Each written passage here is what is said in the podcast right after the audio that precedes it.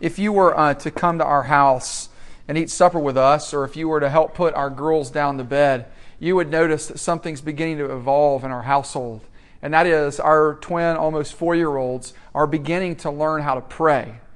And it, it is the cutest. I mean, I, I, don't like to brag on my kids that much, uh, but this is one of the coolest things that as a parent I've gotten to see. It's really kind of funny because they don't really know what they're doing yet.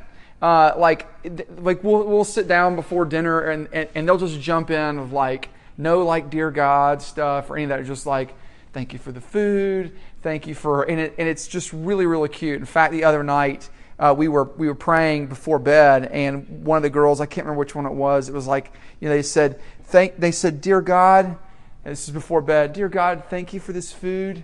Hey, wait a minute, we're not about to eat. I said no, we're not about to eat. But that's okay, you know. One of the things that stands out the most is that uh, for me, even as their dad, who's a pastor, is the way they always pray for what's closest to their hearts.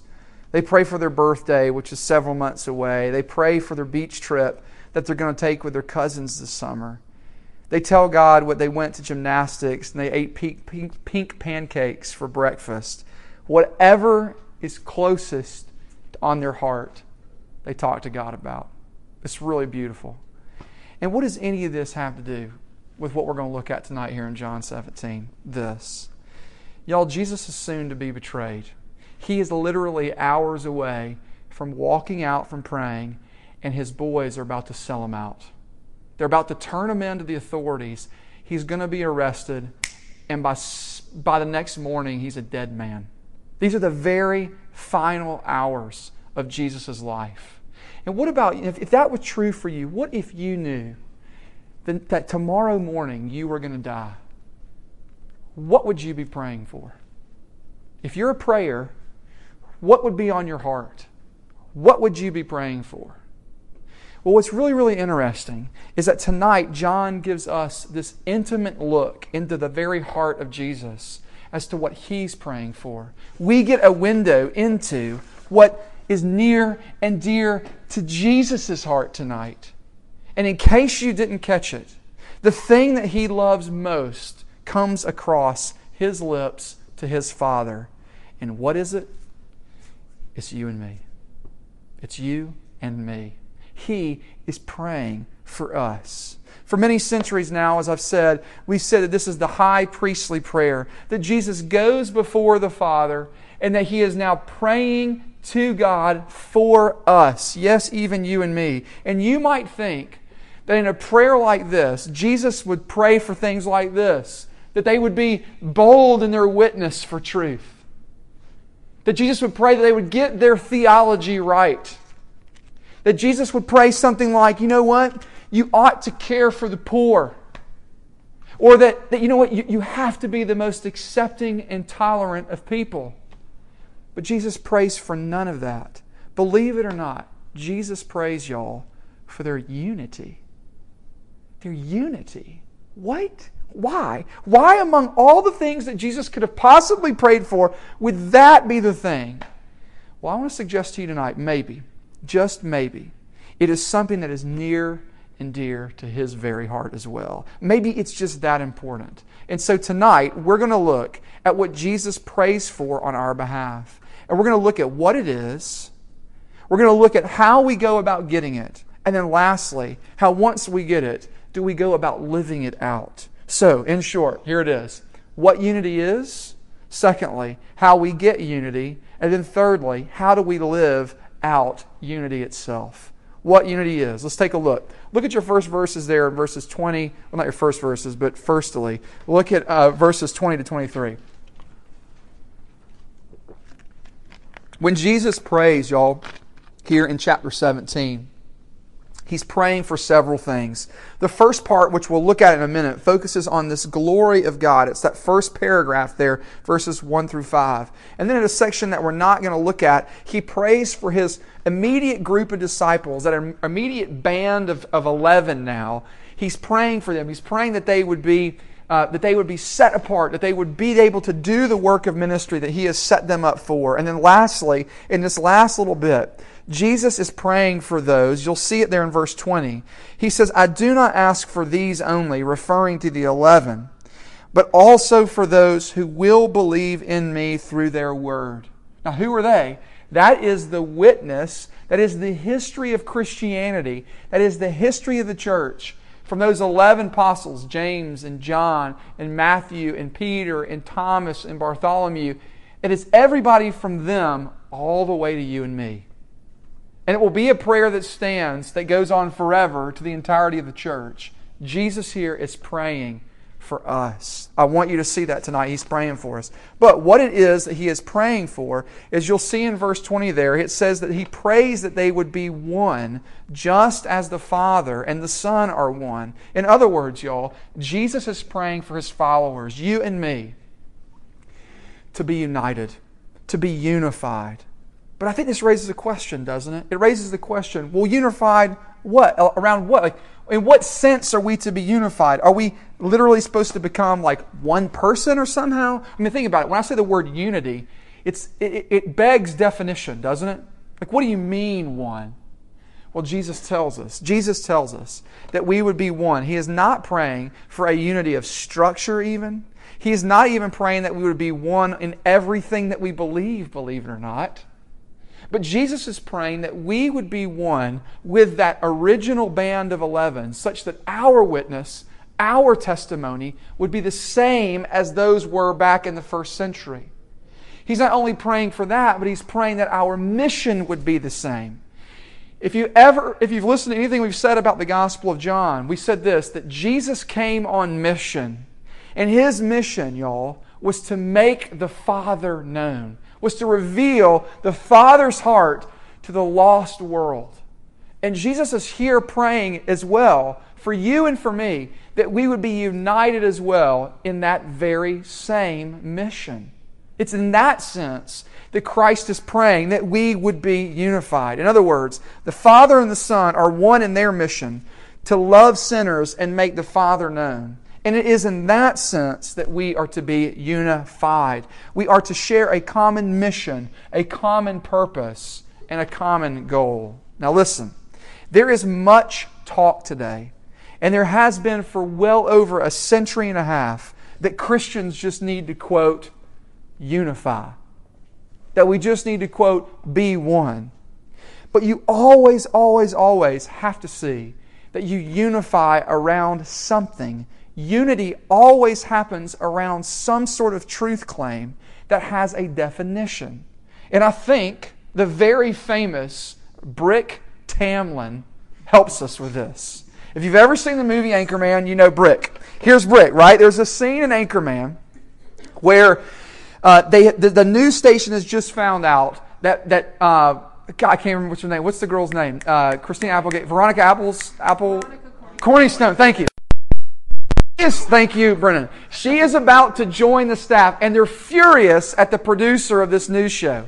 And all four of the newsmen, very chauvinistic, you know, bit, and they're all in there and they're yelling, they're furious that he is allowing this woman to come work for them. And it's Brick's turn to yell. And he gets up there, he slams his hands on his desk, played by Steve Carell. He hands and he says, he says what? He says, I don't know what we're yelling about. And it's humorous, right? Because why? Because it's this picture of being unified, but he has no idea what he's unified about. And I think that that's what happens with a lot of us in the Christian world. It's like, let's all be together. And you're just like, yeah, what are we unified about?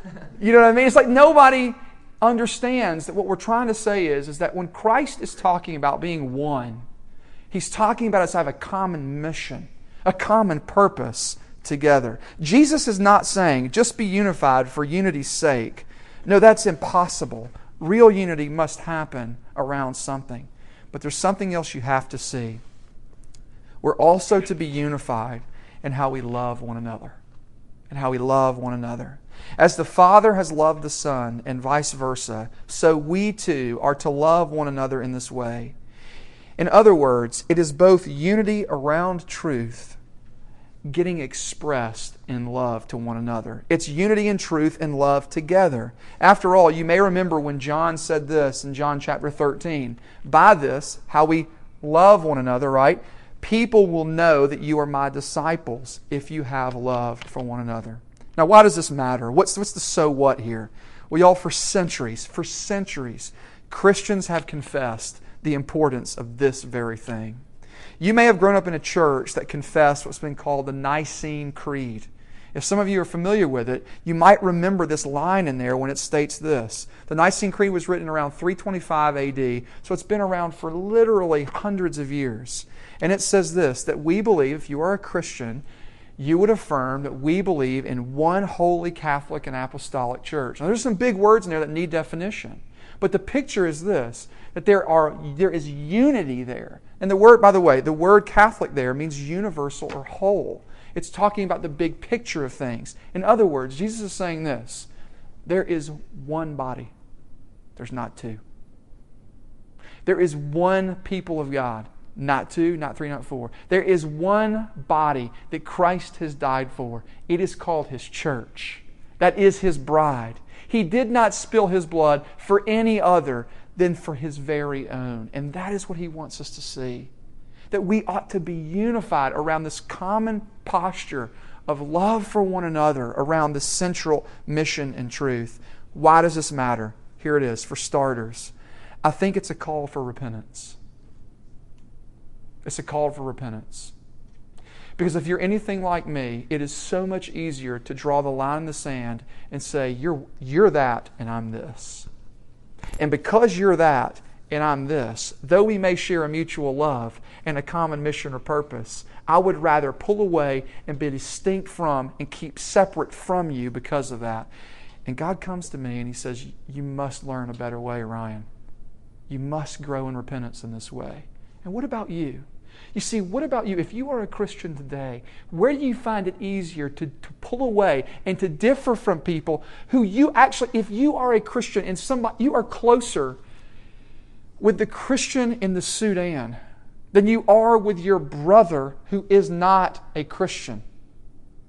You share more in common with the child who is a Christian in Russia than you do your mother if she is not a Christian. That's the organic unity that you have because of what Christ has done for you. It's a profound unity, y'all. And here's what I want you to see, and this is why this matters. I'm taking most of my time on this point, I know it.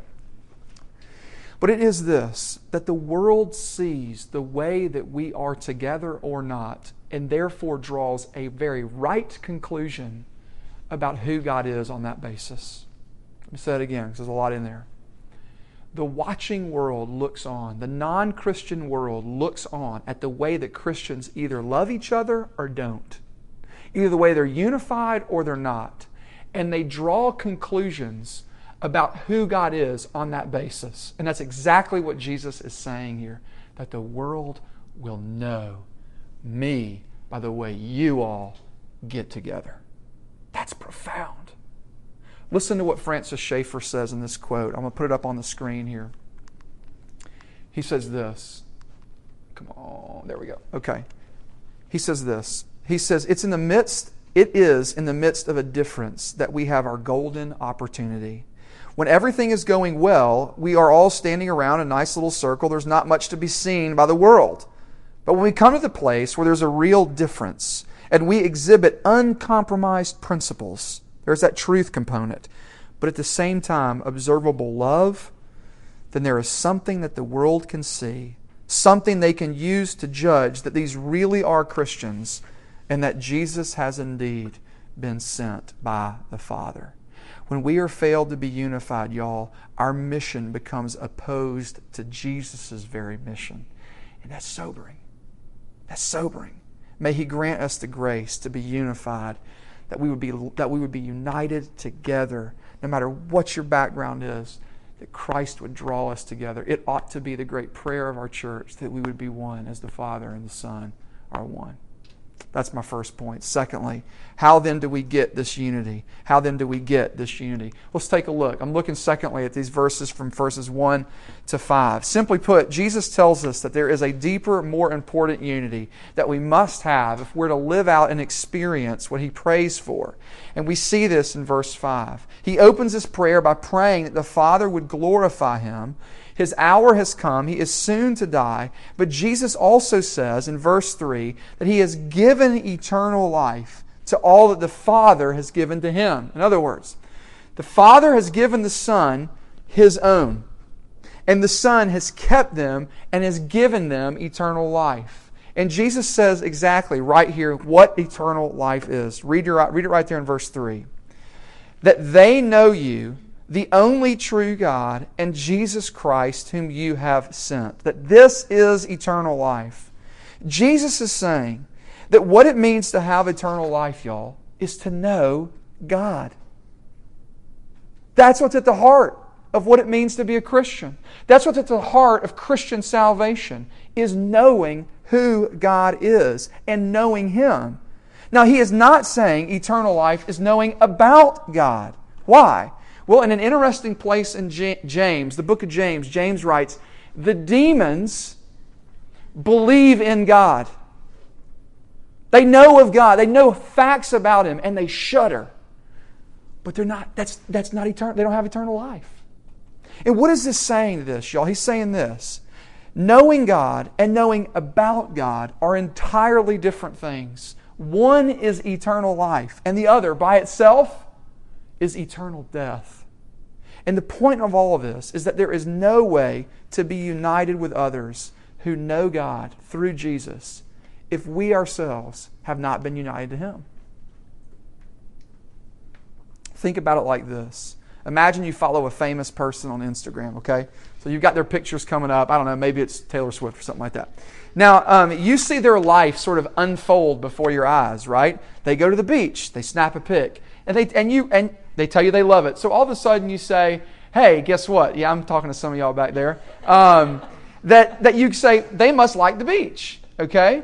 Uh, and then they praise their kids, perhaps. So you know that they're a family man or a family woman. And perhaps they might even post a picture of a Bible or something, and then you infer from that that they must be a Christian or they think something about God.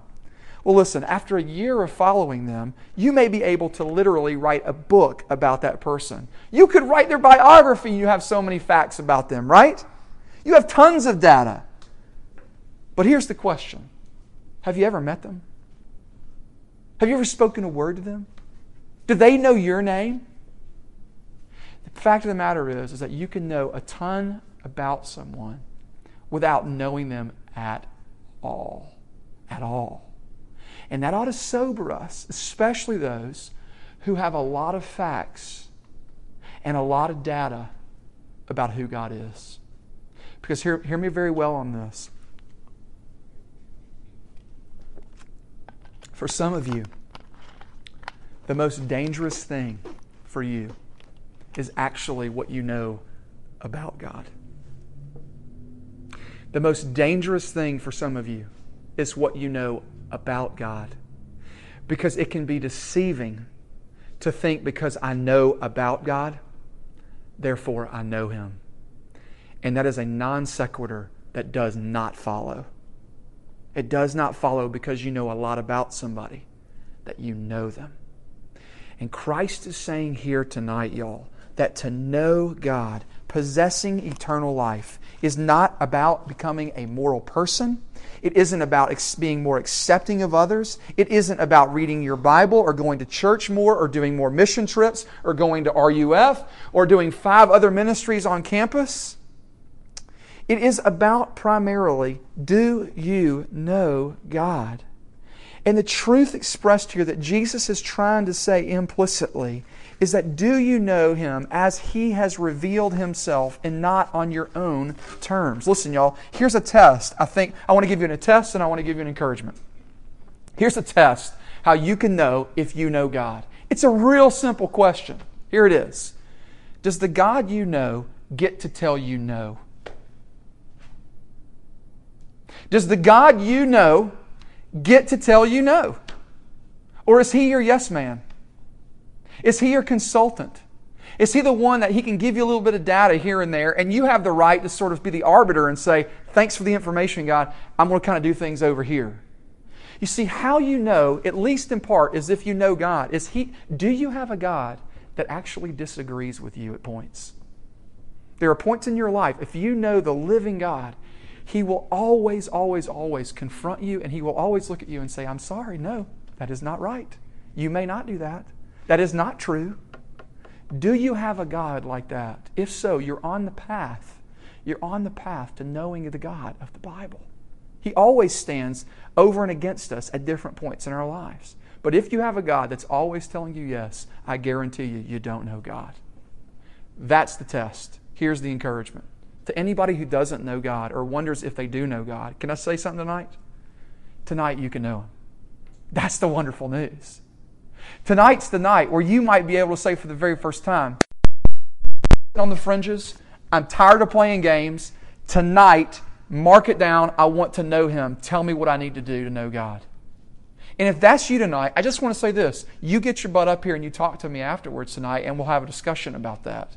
Because I would, I would love nothing more for you tonight to walk out that door saying, I crossed from death tonight into life tonight from the hours of 9 o'clock and 10 o'clock on this Wednesday evening. That would be the best moment in your life, and you would walk out of that room a changed man or a changed woman. Tonight, you may leave here knowing God. It is free. You pay nothing. You do not have to bring your best performance. All you need is nothing. All you need is need. So bring it to Him, and He will meet it. That is the great promise of the gospel. You may know God tonight. J.I. Packer once said this, and it's a beautiful quote. He says this Once you become aware that the main business that you are here for is to know God, most of life's problems fall into place of their own accord. And this is the man who has written the most brilliant book called Knowing God. I encourage you to read it if you've never read it. It's one of my top five books of all time, Knowing God by J.I. Packer. And he is saying the thing that you were made for, dear one, is for this great purpose. You were made to know God. That is staggering. It is staggering to comprehend that you were made to know the living God. Lastly, Jesus has told us that unity with one another has its roots in a unity with God. We simply can't be connected in this deep way, like grapes on a vine, without being first united to Christ. But if we are, we have a profound resource to draw on to live as one with one another. And Jesus shows us in this last portion of our prayer, and let's turn our eyes now to taking a look at how we can live out, how we can live out this wonderful unity. He tells us in verse 24 to 26 that Jesus is praying for us, that we would be with him. Look, look right there. Look what he says right there. Jesus, on his last night, do you see it there? He says this Father, verse 24, I desire that they also, whom you have given me, may be with me where I am. Have you ever stopped and wondered and thought about that? that Jesus is praying for your very presence the night that he is dying. Can you begin to comprehend that? He longs to be with you, and he is praying for you. This is a wonderful truth that ought to fuel our very hearts. He's praying for you, and he wants you, he desires you so much that he is praying that you would be with him forever. And y'all, the writer of Hebrews tells us that Jesus didn't just do that then, back in Gethsemane's garden, right? Back on the night when he was betrayed. He didn't just do it then, but listen to what Hebrews chapter 7 tells us. Listen. Consequently, he, Jesus, is able to save to the uttermost those who draw near to God through him. Here it is. Since he always lives to make intercession for them. So, do you know what Jesus is doing for you right now? He stands before the Father at the Father's right hand, and He is praying for you. Jesus is praying for you even now. And this means that for the entirety of your life, I don't matter, I don't care how bad it gets. I don't care what sin you feel has got its fingers wrapped around your throat. I don't care the despair that you may be experiencing right now. I don't care the indifference that you may be suffering right now. Dear friend, know this that tonight the Son of God stands before the Father interceding for you if you are in Him. Is that not a wonderful truth? Is that not a wonderful thing to, to move your soul tonight? Jesus prays for you and for me. We no longer, y'all, because of that, have to defend ourselves because Christ is already doing it for us. We don't have to prove ourselves because Christ has already done that for us. It is this reality. I love this quote. It is this reality that led the Scottish minister, Robert Murray M'Cheyne, to say this. Listen to this. I'm going to put it up on the board. He says this If I could hear Christ praying for me in the next room, I would not fear a million enemies. Yet distance makes no difference. He is praying for me. This is what he's doing. And y'all, here's why this matters. When you begin to see him doing that, it is profoundly powerful. It's a profound resource to know that Jesus, you are buttressed by the prayers of Jesus himself to be able to live unified with other Christians. This is a wonderful, wonderful promise. I want to illustrate it with one story. I know my time is winding down, but we're almost done. It's hard to believe, but on December 24th, 1914, the bullets were firing between the trenches in World War I. On that night, early into Christmas Day, the British forces began to hear the German forces singing Christmas carols. And interestingly, on that Christmas day, at one particular point along the front, both forces, the Germans and the British, put down their weapons and, believe it or not, began hanging out with one another. Why? It was Christmas Day. It was Christmas Day. It was a day to stop shooting each other and to celebrate the implications of the coming God. That day, in fact, they actually played soccer with one another. They smoked cigarettes together with one another. They actually lived as friends together with one another on that one day in 1914. There was a literal ceasefire. Unity was had. Christian brothers across the trenches came together because of the work that Jesus had done for them. Y'all, I hope you can see the point. How? How could they put down their weapons and not kill? Because they knew there was one who had already come and died for them. Now, of course, don't you all wish that we would just left the guns down instead of picking them back up on December the 26th and started shooting at each other? This is staggering to me. But the point is this Jesus has loved you. If you are in Him with the love, verse 26, which you have loved me. Jesus is saying this. If you are in me, if you are a Christian tonight, the love that the Father has for the Son and the Son has for the Father, that same love that goes between them, is what you get from God. The love that the intra the intra-trinitarian love between the Father and the Son and the Holy Spirit that's existed for all eternity, you have been ushered into that and welcomed into that same great love and delight. That is what you presently have tonight, dear one. And when you begin to see that, it provides a powerful, powerful motivation to be able to love to be able to love those who are also Christians. Jesus longs for us to see in his death that we have been brought near to God. That his death for us not only brings us into an unlosable fellowship with God, but his death secures us into a family with other believers. This is exactly what the Apostle Paul wrote in Ephesians chapter 2 when he said this But now in Christ Jesus, you who were far off have been brought near by the blood of Christ. For he himself, Jesus, is our peace, who has made us both one and has broken down in his flesh the dividing wall of hostility, that he might create in himself one new man in place of the two, so making peace. Like it or not, if you are united to Christ, you are closer, as I said earlier, to a Christian in Russia than you are your own non Christian family. This is what union with God through Christ by the Spirit gets you. Next Friday is Good Friday. the day when Christians remember the death of Jesus. After all his years of knowing the intimacy and unity with his Father, in his humanity, Jesus would say something utterly profound as he was dying, breathing his last. You see, this wasn't the last prayer that Jesus prayed. No, there was one that went like this My God, my God, why have you forsaken me? And it's very interesting, commentators tell us, that Jesus does not say, My Father, my Father. Why? Because he was experiencing for the first time the disunity of bearing our sin for us. He was cut off he was cast out. In other words, in John 17, Jesus is intimately praying for you and I to know the same intimacy that he has with the Father.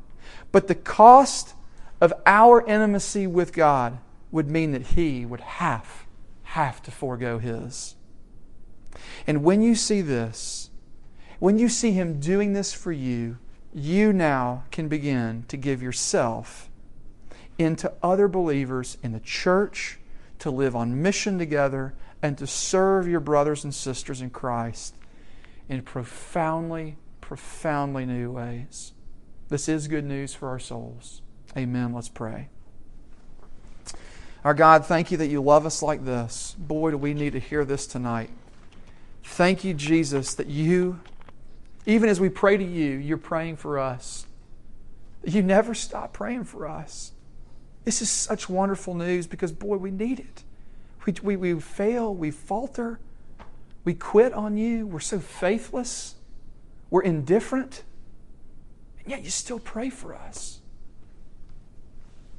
Thank you. Thank you, Lord Jesus.